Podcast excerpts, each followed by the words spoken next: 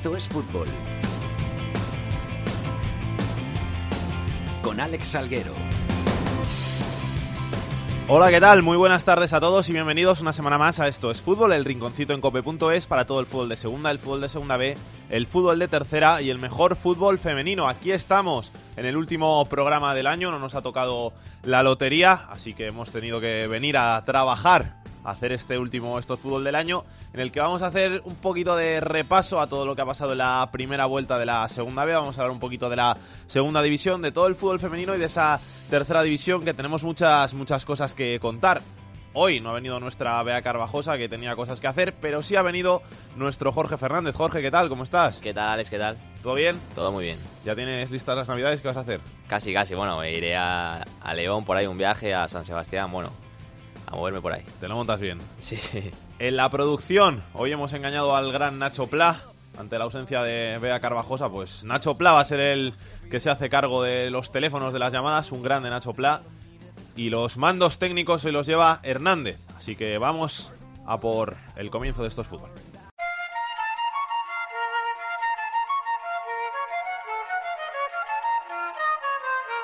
La segunda B en Esto es fútbol. Que griten los que están presentes. Hoy va a bailar hasta el presidente. Estoy tan pegado que no salgo de tu mente. Quieren apagarme, yo no tengo fuente. Pa' bailar no existe pena. Este funky se candela. De aquí nadie va pa' afuera. Esto lo bailan en la favela. Izquierda, derecha, pa' arriba, pa' abajo. Izquierda, derecha, rompiendo. É a flauta envolvente que mexe com a mente. De quem tá presente. Turno para la segunda B aquí en Esto es Fútbol. Vamos a repasar lo que nos ha dejado la categoría de bronce del fútbol español en esta primera vuelta. Ya se han jugado 19 partidos en todos los grupos, en los cuatro grupos. Ya sabemos quiénes son los equipos que de momento aspiran a ese ascenso a la segunda división a final de temporada y esos equipos que pueden optar a descender a la tercera división y de todo ello vamos a hablar con Rubén Bartolomé como siempre, el capitán de la segunda B aquí en estos fútbol. Rubén, ¿qué tal? ¿Cómo estás? Hola, ¿qué tal? Buenas tardes. ¿Todo bien? Todo perfecto, aquí trabajando un poquito. Ya has visto la primera vuelta, muchas cositas, ¿eh? Nos ha dejado esta primera vuelta de la segunda división B. Sí, la verdad que ha dejado bastantes eh, sorpresas, tanto positivas como, como negativas, y mucha emoción en, en varios grupos, especialmente en el grupo cuarto, le vamos ir todo el año, mucha emoción y va a estar muy bonito hasta, hasta el final, aunque parece que las últimas semanas sí que se han separado un poquito más los equipos. Eh, Rubén, grupo, Dime. grupo primero, Fuenlabrada, que no deja de estar ahí en, en lo alto pese a perder el último partido. Sí, bueno, y, y además con- va, va a empezar con emociones el año en, eh, ese sentido, porque el eh, tiene que ir a visitar al Fabril, nada más empezar la, temporada, o sea, la segunda vuelta al segundo clasificado, pero bueno, un Fuenlabrada que durante muchos meses ha manejado con mano de hierro el, grupo, después de que el Celta B sí que empezara muy fuerte, pero se fuera diluyendo un poco, y bueno, parece que es eh, un equipo que además eh, tiene a su favor, entre comillas, esa máxima de los últimos años, de que equipo que se enfrenta en la Copa del Rey con el Real Madrid acaba ascendiendo, se agarran a eso todos los aficionados del Fuenlabrada, y bueno, de momento primera vuelta bastante, bastante buena, ya te digo que desde un, inicio quizá un poco más eh, complicado, después han estado muy bien y quizá el último mes que les ha costado un poco más. Y ha sido sobre todo un, eh, un grupo con, eh, con los filiales bastante bastante fuertes, no tanto el, Deportivo B como el Celta B han estado casi toda la temporada en puestos de playoff. Y aunque no han llegado a puestos de playoff, pero son to- todavía muy aspirantes, tanto el Castilla como el Atlético Madrid B por, por todo el potencial que tienen, está séptimo y octavo y bueno, aspiran a llegar arriba. Eh, las, sorpresas negativas de este grupo 1, pues eh, posiblemente los equipos de, Castilla y León, ¿no? La Ponferradina, que sí que ya está fuera de descenso estas últimas semanas, pero un equipo llamado a todo, incluso a, quedar primero y parece que eso lo tiene complicado ya y lo tiene que luchar primero por eludir el descenso, que todavía es una lucha que tiene, y luego poder intentar pensar por eh, mejores sensaciones y junto a ellos pues equipos como el eh, Guijuelo, el Valladolid B que es, que es colista y que bueno venían de hacer mejores años. También otros otros dos equipos que no han dado todo lo que tenían o se esperaba mucho más de ellos son el Pontevedra y el Cáceres de Ferrol, los dos en eh, puestos de descenso o de promoción, los equipos que han copado los últimos años también en puestos de playoff y además con eh, la despedida de Luisito del Pontevedra después de tres años y dos meses al frente del equipo cogiéndolo en tercera y teniéndolo muchas semanas en playoff, bueno al final se rompió esa relación y ha sido quizás las, las sorpresas negativas del grupo primero. Grupo segundo, Mirandés, acaba el año como líder por abajo, Caudal y Peñasport en los últimos puestos. Sí, bueno, un eh, Mirandés que desde también desde bastante pronto, eh, después de que el- ese inicio espléndido del, del Burgos Club de Fútbol, bueno, pues fue quien, estaba aguantando un poco con ellos y a quien al final se ha llevado el, el primer puesto, el Burgos se desinfló, la verdad que empezó muy bien sin, sin encajar goles y al final ha acabado séptimo, le ha costado un poco más porque es un equipo que hace muy, muy, muy poquitos goles, está a nivel de, de equipos de, de, la zona baja en cuanto a los goles que hace y es lo que le está penalizando. Y bueno, detrás del, del Mirandés eh, también aparece ya en tercera posición el Racing Santander, todos los grandes equipos que también le ha costado un poquito, pero bueno, ya está ahí cerca. Y también aquí muchos filiales, ¿no? Algunos habituales como el Athletic y la Real Sociedad que están ahí arriba y otros como el Sporting que está haciendo un gran año con muchos jugadores que durante la pretemporada estuvieron en el primer equipo del Sporting y que estuvieron ahí eh, pensando si podían quedarse en el primer equipo tenían al final que bajar. Al han bajado casi todos y se nota que tiene mucha calidad el filial sportinguista. Otros equipos a los que les ha costado eh, arrancar, pero bueno, que parece que ya están eh, bastante arriba. Por ejemplo, la Unión Deportiva Logroñés, que también tenía un proyecto bastante interesante y que ya está a tres puntos del playoff, aunque muchas semanas ha estado abajo del todo. Y luego, bueno, pues eh, los equipos abajo, pues como decías, el Peña Sport, que empezó lamentable en la liga prácticamente, estaba prácticamente hundido y ya no es colista y ya poco a poco está saliendo y la verdad que está haciendo buenos números las últimas semanas. El Cabal Deportivo que también con muchos problemas, con un cambio de entrenador y que no acaba de salir de ahí abajo y otros equipos también muy descolgados como son el Alta de Villaviciosa y el una B que tienen seis puntos al Real Unión de Irún y, y, que lo tienen complicado. Y quizá una sorpresa entre comillas positiva porque ha estado muchas semanas en puestos de descenso. Y va a acabar eh, tomándose el turrón fuera, es el Club Deportivo Vitoria que está decimoquinto y bueno, con 20 puntitos, uno de los ascendidos, eh, disfrutando estas semanas, un poco fuera del descenso. En el grupo 3 cierra el año como líder el Mallorca, a pesar de que lleva cuatro jornadas sin ganar, cuatro empates consecutivos, y luego por arriba hay bastantes aspirantes a esas otras tres plazas de, de playoff. Sí, vamos a ver esta semana el eh, Mallorca ante el eh, Peralada, que es uno de los equipos de, de, abajo, si rompe esa racha de empates y vuelve a la victoria, pero la verdad que sí que ha sido gran dominador y único equipo de toda la segunda vez que no ha perdido ni un solo partido. Ocho goles en contra son los que llevan eh, los mallorquines.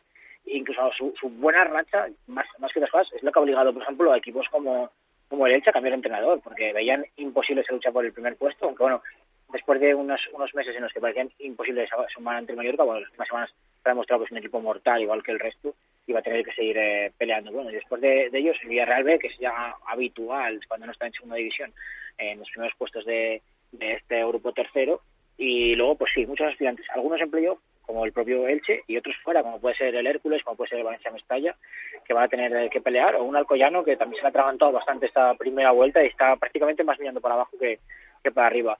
La gran sorpresa, posiblemente, aunque ya lleva muchos años en una trayectoria ascendente muy importante, es el Cornellá, que acaba la Liga tercero, que prácticamente llevado en volandas por, eh, por su goleador, ¿no? Porque de, todos los goles que llevan, pues 18 son de Enrique, y bueno, eso al final es un seguro de gol, a ver si lo pueden mantener, porque es complicado que no venga nadie por ellos. Luego por abajo sí que hay muchos equipos que hemos hablado en toda la temporada que estaban eh, con, muchos problemas, el propio Peralada sí que aunque poco a poco ha ido, ha ido creciendo, el Peña Deportiva o el, o el Zaragoza B, que están abajo, y el Olot junto a ellos.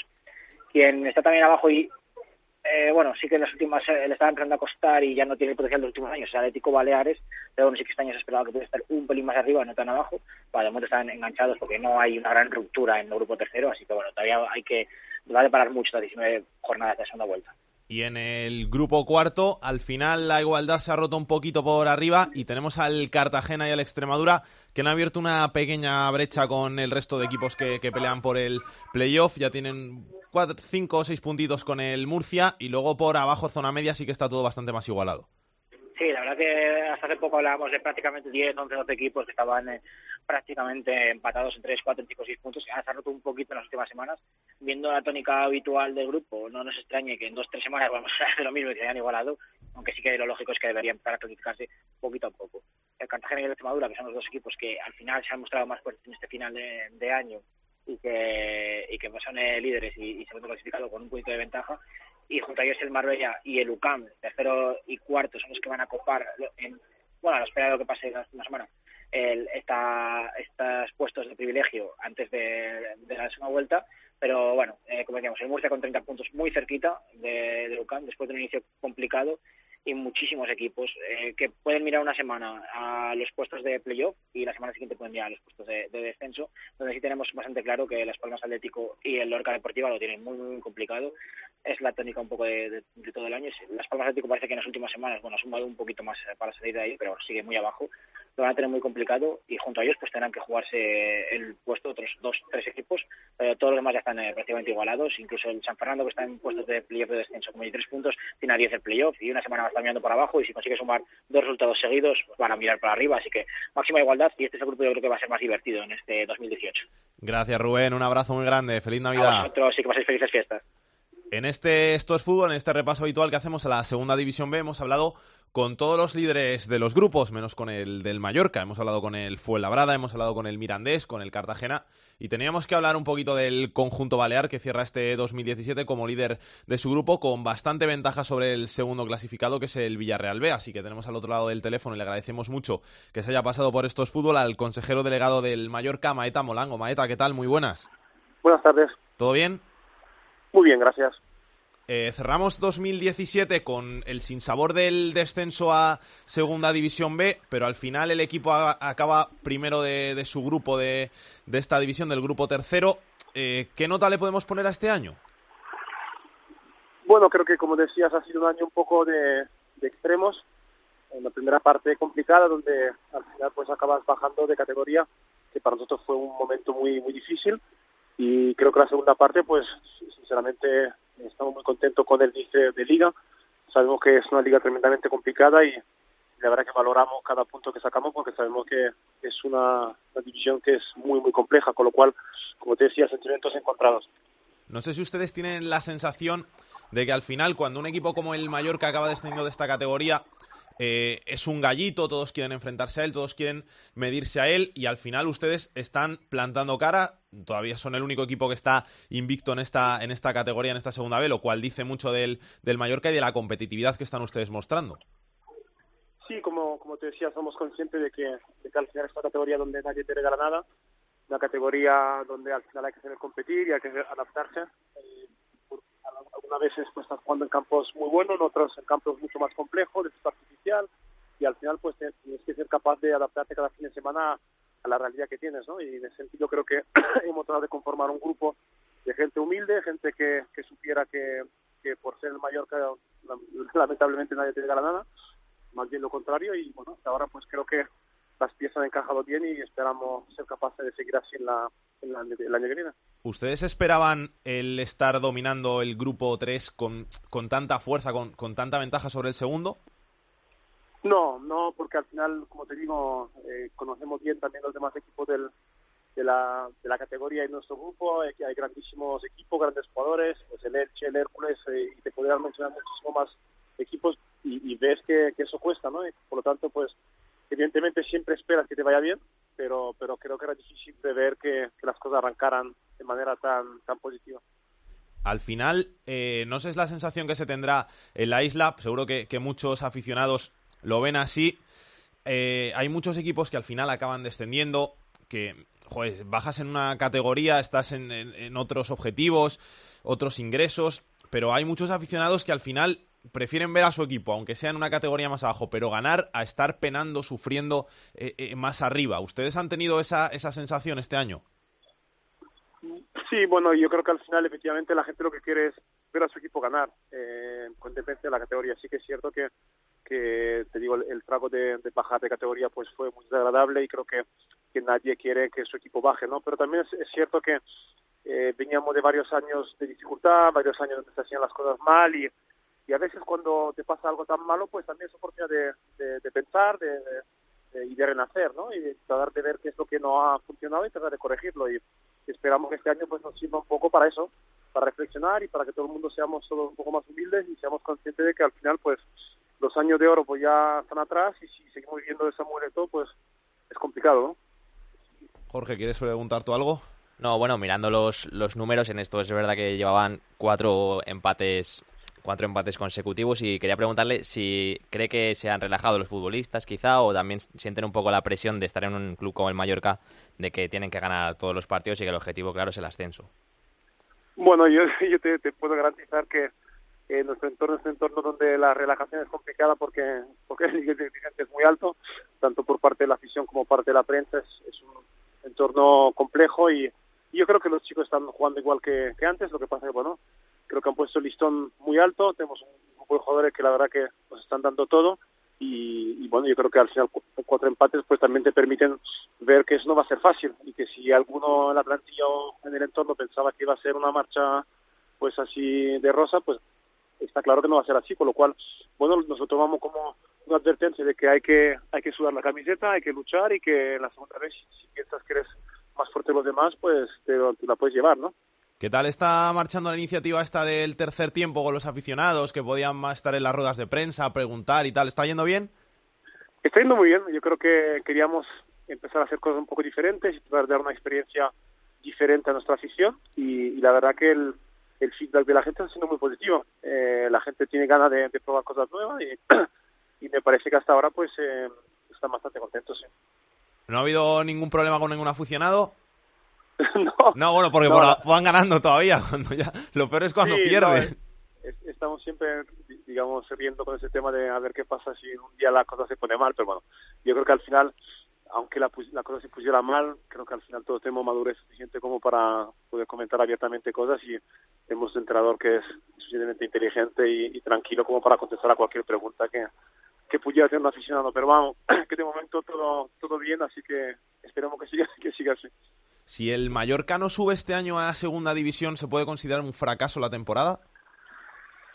Bueno, evidentemente, te digo, el objetivo es el que es y creo que, todos somos conscientes de, la, de la responsabilidad que eso conlleva y tomamos las cosas una cosa tras otra. Yo creo que, estar proyectándonos a junio creo que es muy pronto y, te digo, yo creo que hay que saber disfrutar los momentos buenos y ser, ser consciente de que falta todavía mucho, para lo bueno y para lo malo, con lo cual la verdad que no nos planteamos que puede pasar en junio si no subimos. De momento estamos pensando en, en, en, descansar primero, en volver con fuerzas y encarar el partido de Peralada con todas las garantías posibles. ¿Mercado de invierno piensan ustedes en hacer algún refuerzo, algún retoque para la plantilla? Bueno, de momento te diría que la plantilla que tenemos estamos muy contentos con, con los que están. Creo que hemos demostrado que incluso los que menos han jugado, cuando les ha tocado entrar, pues han dado el, el nivel. Pero evidentemente, bueno, tendremos que estar alertas a ver si, si pueden surgir oportunidades que nos permitan pues seguir creciendo y seguir mejorando. Sobre todo por las dos bajas que hemos tenido, que son bajas sensibles, pues yo creo que tenemos que, que estar un poco atentos a ver qué, qué es lo que ofrece el mercado. Gracias, señor Maeta, por pasarse por aquí por Esto es Fútbol. Mucha suerte para el Mallorca en esta temporada. Que vaya todo muy, muy bien. Gracias a vosotros por el interés.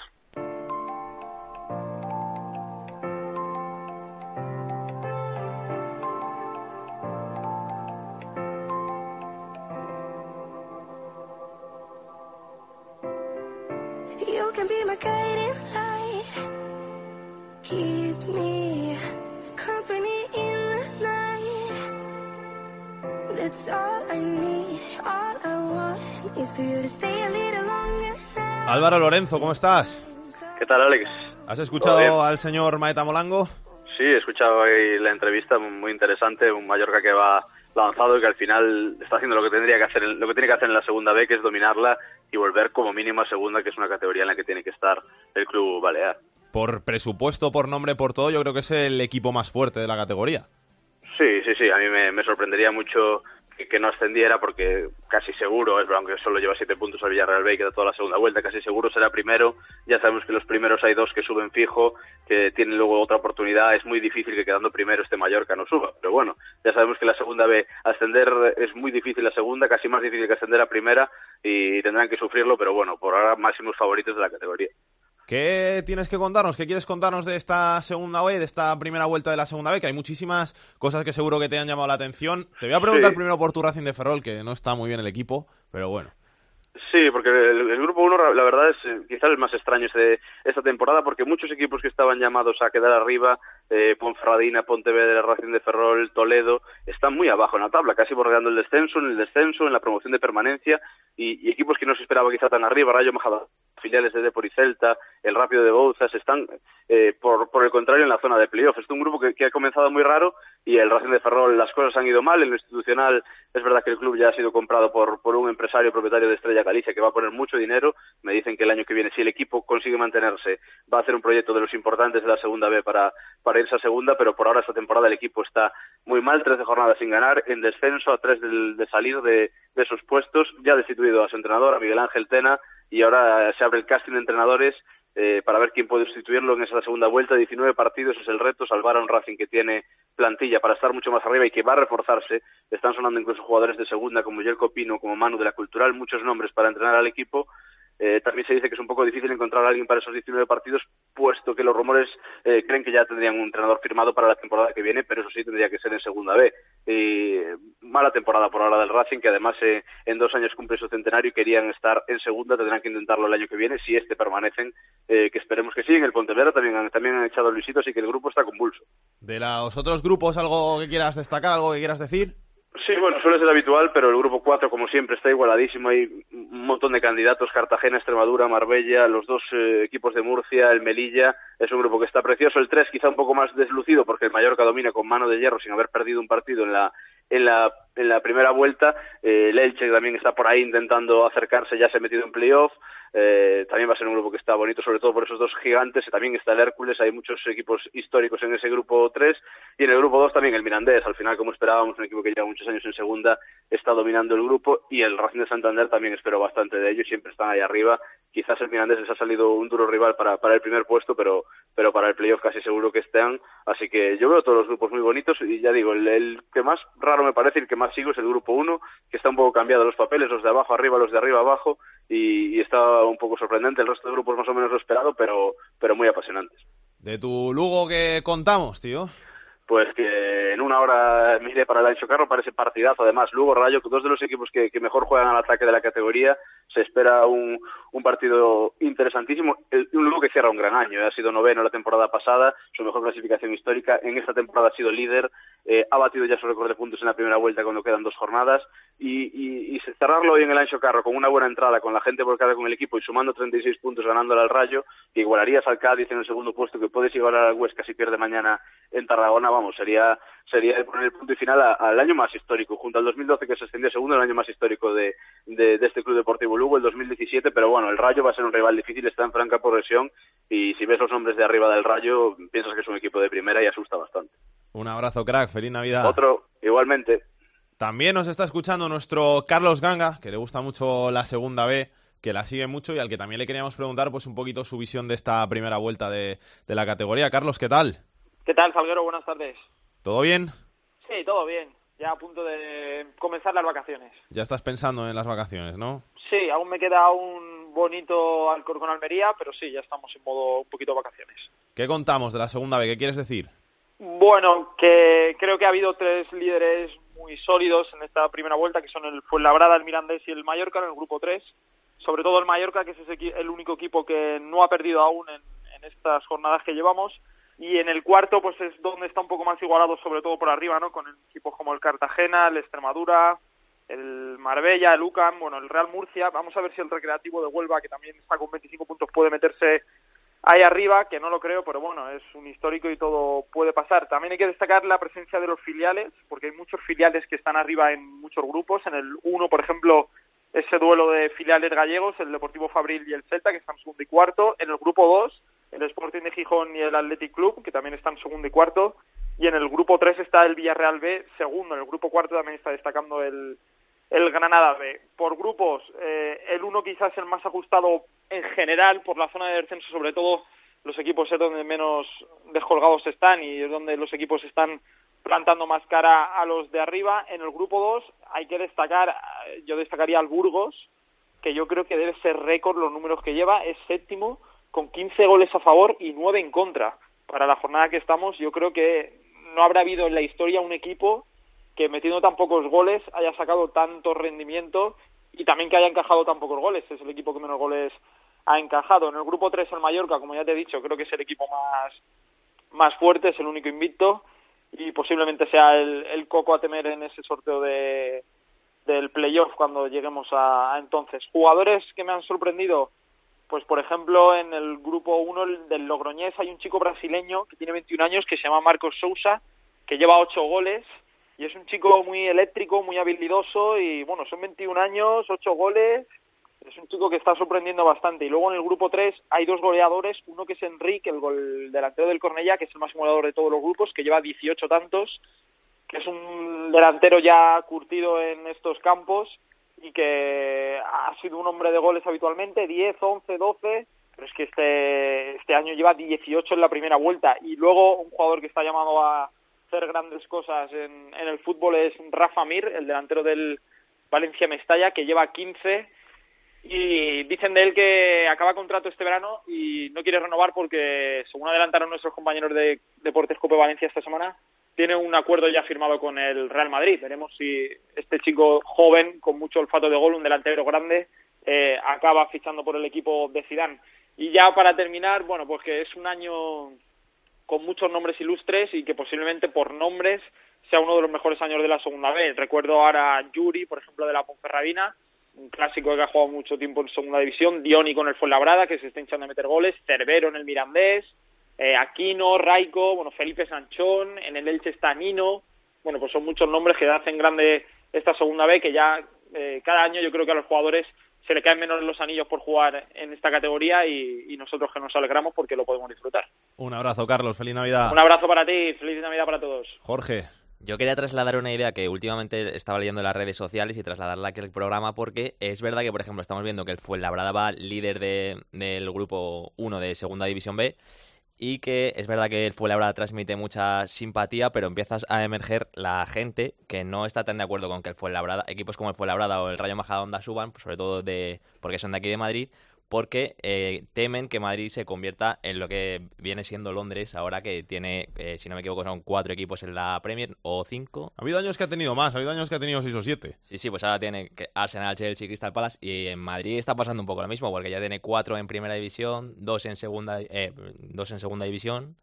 Sí, cuatro en primera, dos en Cuatro segunda, primera, dos en si segunda, sube y si sube- Fuenlabrada, puede ser... Claro, entonces era lo que estaba, lo que está, se está comentando en las redes sociales de que eh, daría mucho más colorida a la competición que suban equipos de más de pueblos, como puede ser el Rápido de Bouzas o el Talavera de la Reina, que darían un poco más de colorido y que no se centrase tanto en los equipos de las grandes ciudades, como es el caso de Madrid y del Fuenlabrada y el Rayo Majadahonda, que estamos viendo aquí, que van primero y tercero. Te voy a hacer una pequeña corrección. El Rápido de Buzas es un equipo de Vigo.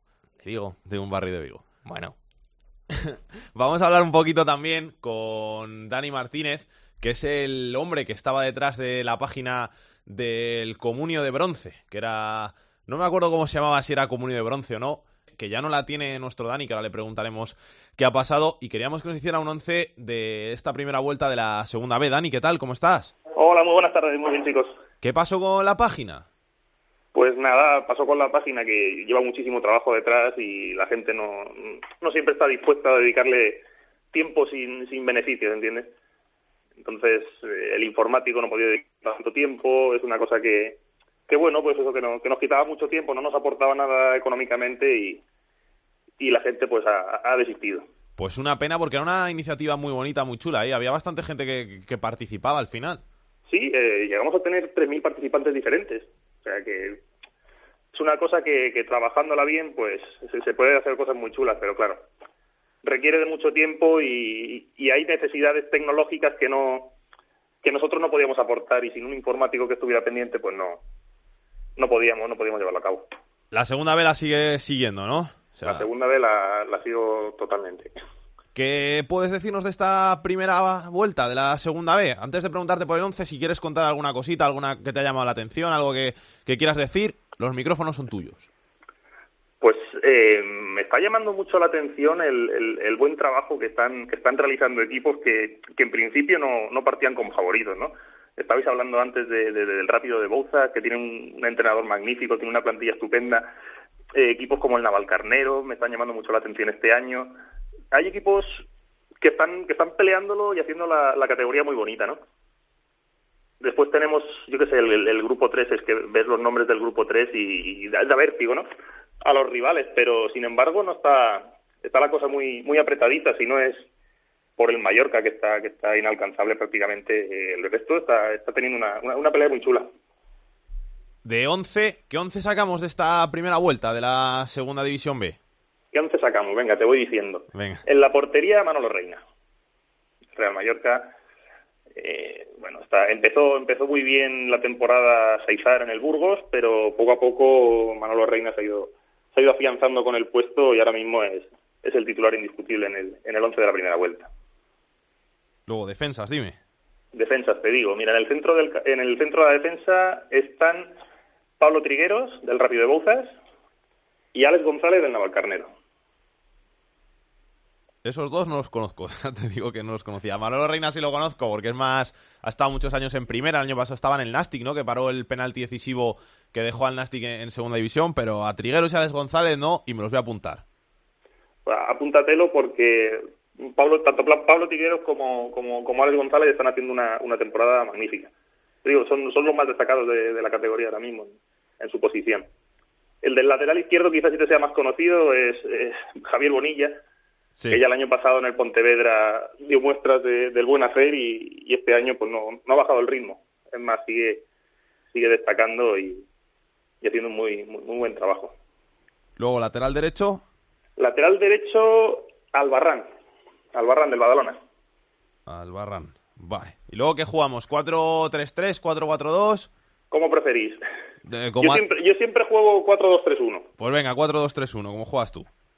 Venga, pues te digo, banda derecha tenemos a Lago Junior, también del Mallorca.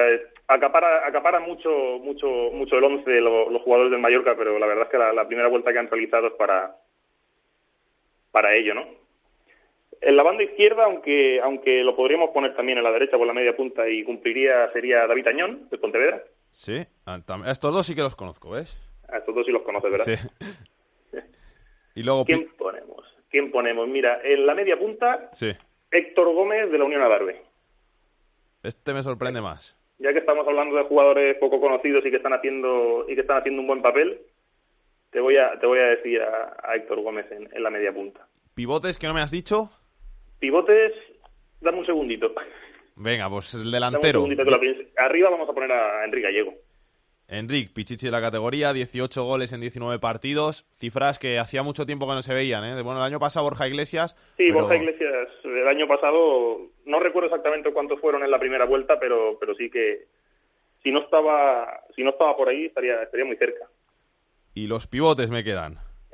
Por ejemplo, en el grupo 4 el mediocentro más destacado ha sido Lolo González, del elegido. Y luego alguno más, Juanan Casanova de, de Lontiñén. o sea, Lolo y Juanan, que son los mediocentros que completan el 11. Exactamente. Entonces se nos quedaría Manolo Reina, Albarrán y Bonilla, el centro de la defensa con Pablo Trigueros y, y Alex González, centro del campo Juanan Casanova Y Lolo, hemos dicho... y Lolo González, Sí. en la banda derecha Lago Junior, en la banda izquierda David Añón, de enganche Héctor Gómez de la Unión Adarve y arriba Enrique Gallego. Perfecto, pues ese es el 11 ideal de esta primera vuelta de la categoría de bronce. Muchísimas gracias, Dani. Eso es. Muchas gracias a vosotros. Un abrazo. Un abrazo, hasta luego.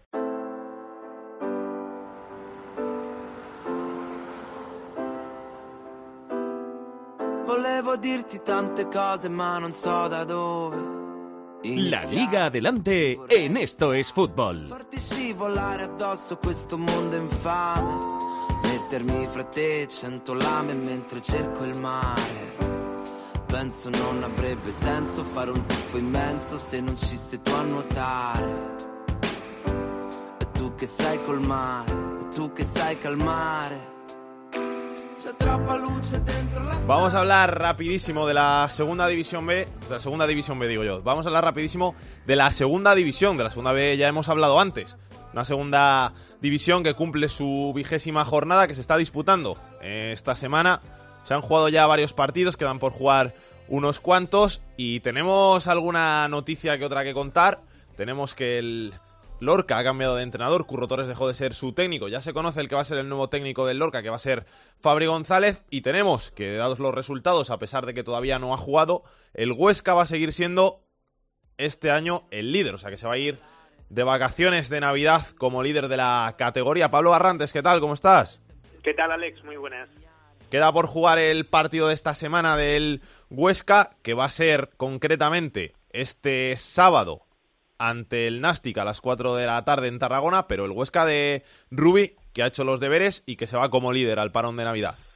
Sí, como líder y aunque sirva de poco lo que te voy a decir, como campeón de 2017, porque sumando los puntos de la segunda vuelta del año pasado, donde le dio para alcanzar por primera vez un playoff de ascenso primera con esta con este gran arranque de la temporada 17-18, pues le hace pues eh, ser campeón del año natural en segunda, una estadística como digo no vale para nada, porque equipos que subieron a primera obviamente ya no puntúan.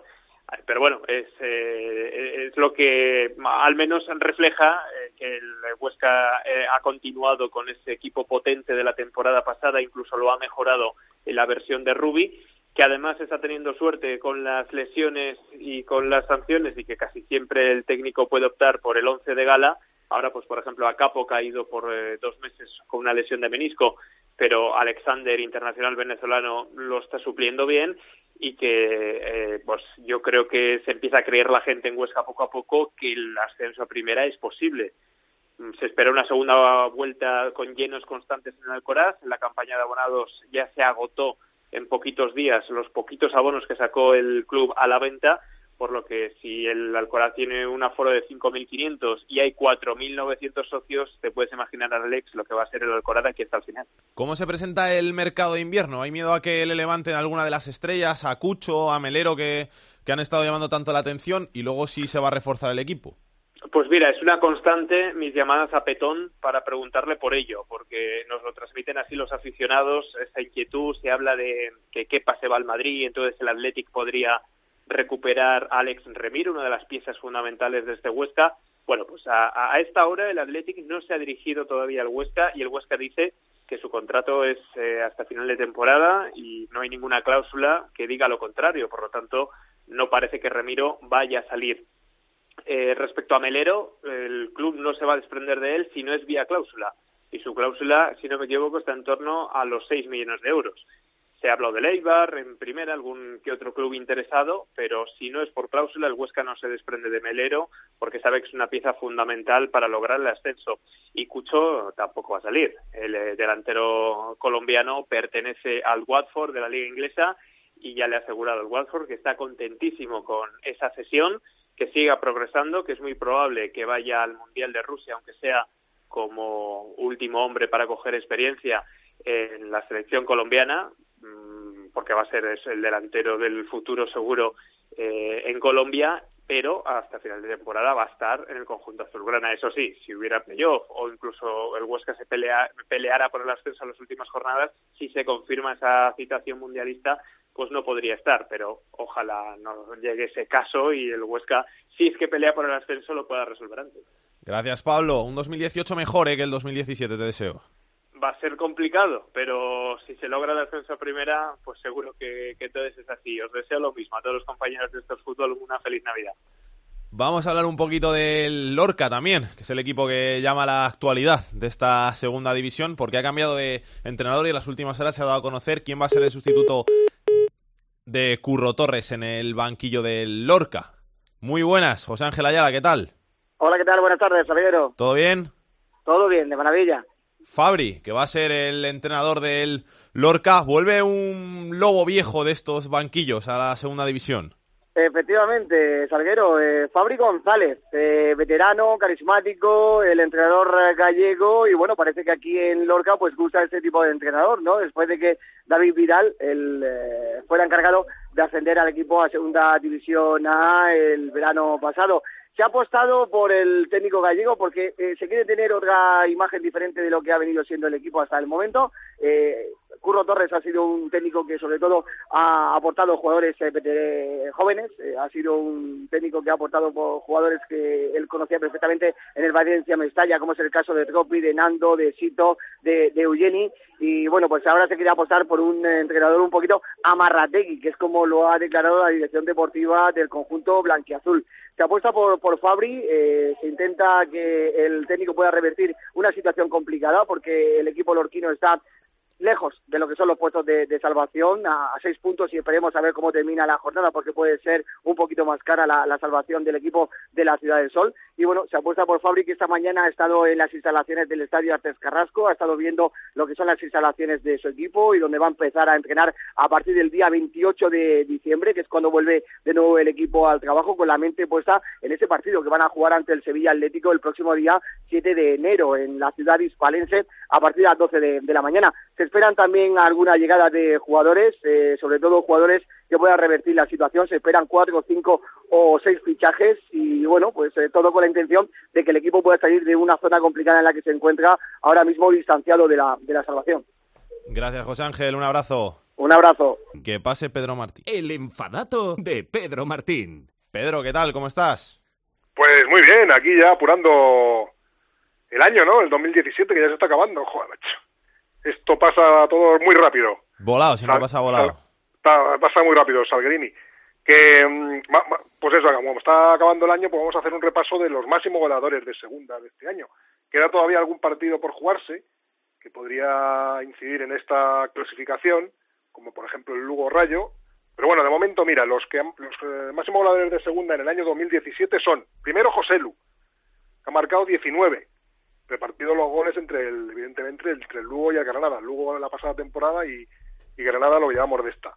El segundo, el máximo goleador de esta liga, que es Mata, con 18, porque solamente marcó dos goles en el tramo final de la temporada pasada y 16 de ahora, 18.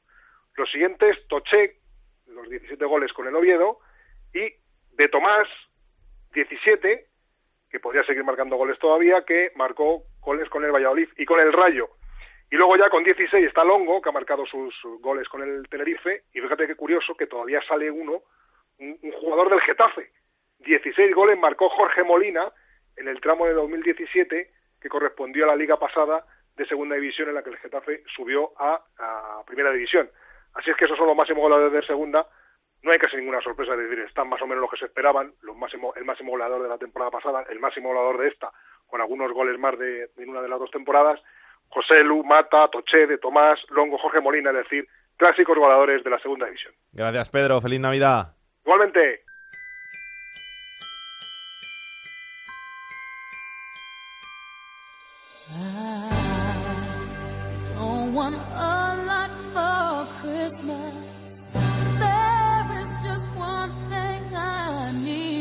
El fútbol femenino en Esto es Fútbol.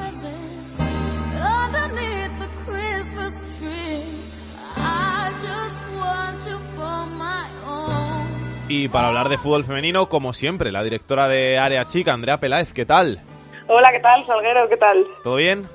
Todo bien, me encanta esa canción que me has puesto de qué navideña para despedir el año, ¿no? La he elegido para ti, sobre todo por esos sábados y domingos por la mañana que Jorge Armentero siempre nos la pone cuando estamos los dos en la redacción y bueno, se la voy a poner. Eso es verdad, eso es verdad. Me recuerda a Armenteros que está muy navideño ya desde hace unos días y siempre la pone, no falta nunca.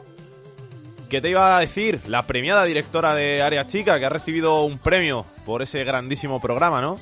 Sí, sí, sí, muy agradecida al Levante, que ha sido el club de fútbol que me ha dado esa distinción y muy agradecida, porque no llevo ni un añito haciendo área chica, eh, ni yo ni todo mi equipo, y oye, pues agradecidísima, porque siempre están bien esos reconocimientos para seguir tirando para adelante con ilusión. ¿Dónde lo vas a poner? ¿En Zamora con las medallas del piragüismo? En la estantería, claro. Tengo allí en mi habitación en Zamora la estantería con todas las medallas y todos los trofeos que gané cuando era alguien en el mundo del deporte. Pues ahora voy a tener mi primer trofeo que no tiene nada que ver con el deporte, que también es bastante raro para mí. ¿eh? ¿Qué tenemos que contar del fútbol femenino? Pues que ya se jugó la última jornada de la Liga Iberdrola, se jugó el pasado fin de semana. Este fin de semana las chicas ya no juegan, hasta el próximo fin de semana del 6 y el 7 de enero no volverá la Liga Iberdrola y la dejamos más o menos como estaba, porque el Fútbol Club Barcelona es líder con 37 puntos, los mismos puntos que tiene el Atlético de Madrid, que son 37, el Atlético es colíder. En puestos de Copa están el Atlético Club de Bilbao, el Levante, el Valencia, Granadilla, Tenerife, Rayo y Betis. Y en los puestos de descenso, el Zaragoza termina el año como colista con 5 puntos, el Santa Teresa de Badajoz tiene 10 y está en el otro puesto de la zona roja de la tabla. El Atlético de Madrid ganó, goleó al Levante, que es uno de los clubes más en forma de la Liga Verdad, pero no le sirvió de nada porque luego el Barcelona ganó al Rayo Vallecano, que por cierto fue el que consiguió arrebatarle el liderato precisamente al Atlético de Madrid. Así que dejamos las cosas más o menos como estaban, con una clasificación al rojo vivo tanto en la parte alta como en la parte baja y veremos qué pasa en 2018, que tenemos que tener ahí a una nueva campeona. Veremos si son eh, las chicas del Fútbol Club Barcelona o el Atlético de Madrid repite título. Gracias, Andrea. Un besito y feliz Navidad. Gracias a ti, un besazo, feliz Navidad y a todos los oyentes de esos fútbol, que es un programón. Un besazo a todos. Chao. Chao. I've been a liar, been a thief, been a lover, been a cheat. All my sins need holy water, feel it washing over me. La tercera división en Esto es Fútbol. If all it's gonna cause is pain, Truth in my lies right now are falling like the rain, so let the river run. He's coming home with his neck scratch to catch black.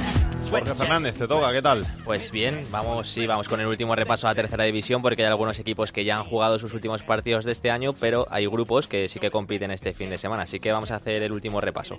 Termina el año como los equipos más goleadores, el Calahorra que ha marcado 68, el Logroñés con 64 y el Nájara con 57, los tres equipos de uno de los grupos más entretenidos de la tercera división, como es el grupo 16.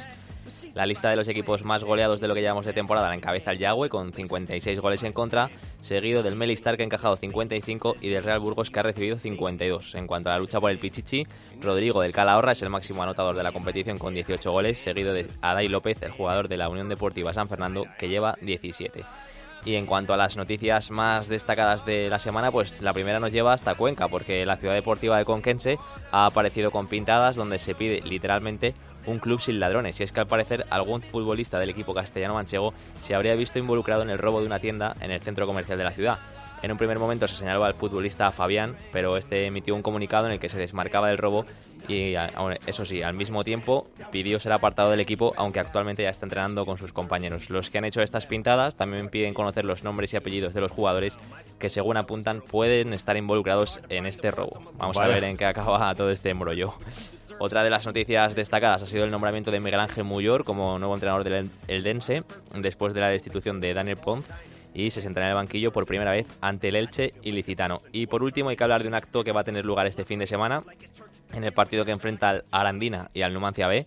Antes del partido se va a leer un comunicado mostrando su condena hacia todos los actos de violencia machista y de abusos sexuales. Hay que recordar que varios futbolistas de la Arandina todavía se mantienen en prisión por un presunto delito de abuso sexual y que esta semana el entrenador ha reconocido a los medios que el vestuario está muy tocado por la situación en la que se encuentran tres de sus futbolistas. Gracias, Jorge. A ti.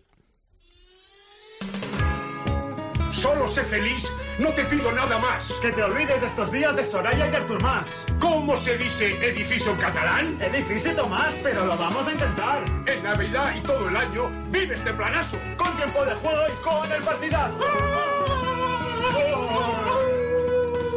Hola, hola, hola, hola. Feliz, feliz Navidad.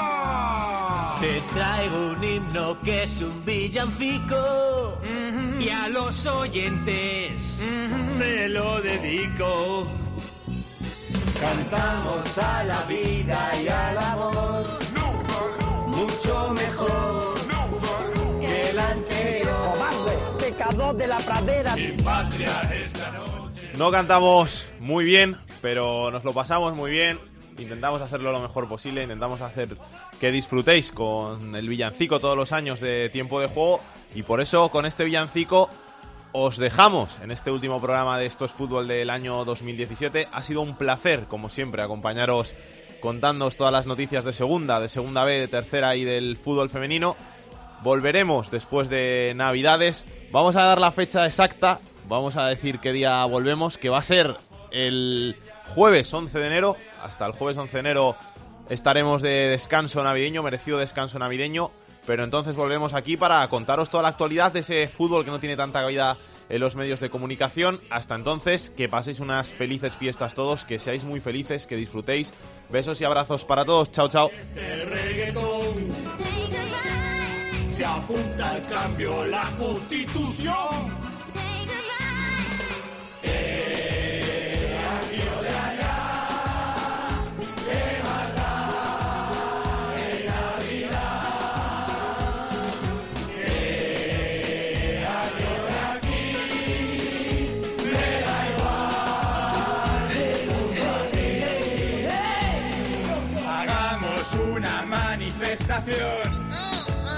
Para exigir nuestro turrón. Preparan el abeto los de Esquerra, les presta y zeta su motosierra. La liga que descansa en Navidad es un ejemplo de tranquilidad. La tranquilidad es lo que más se busca. ¿Qué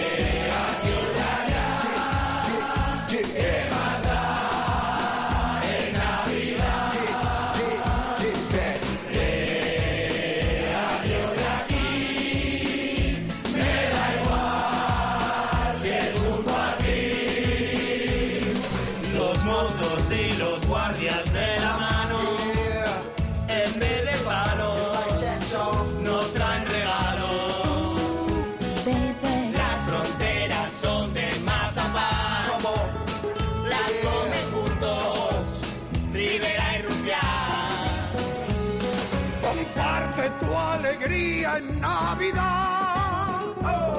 Y a quien no quiera, mándalo a chupar. ¿Qué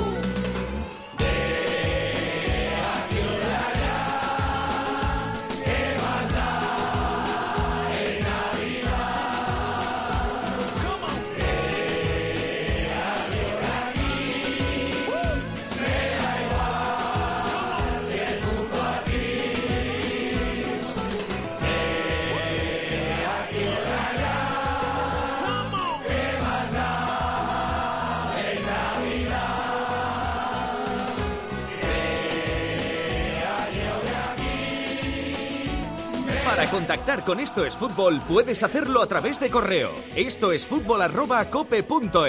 En Twitter arroba es fútbol cope. Y en Facebook, Facebook barra Esto es Fútbol.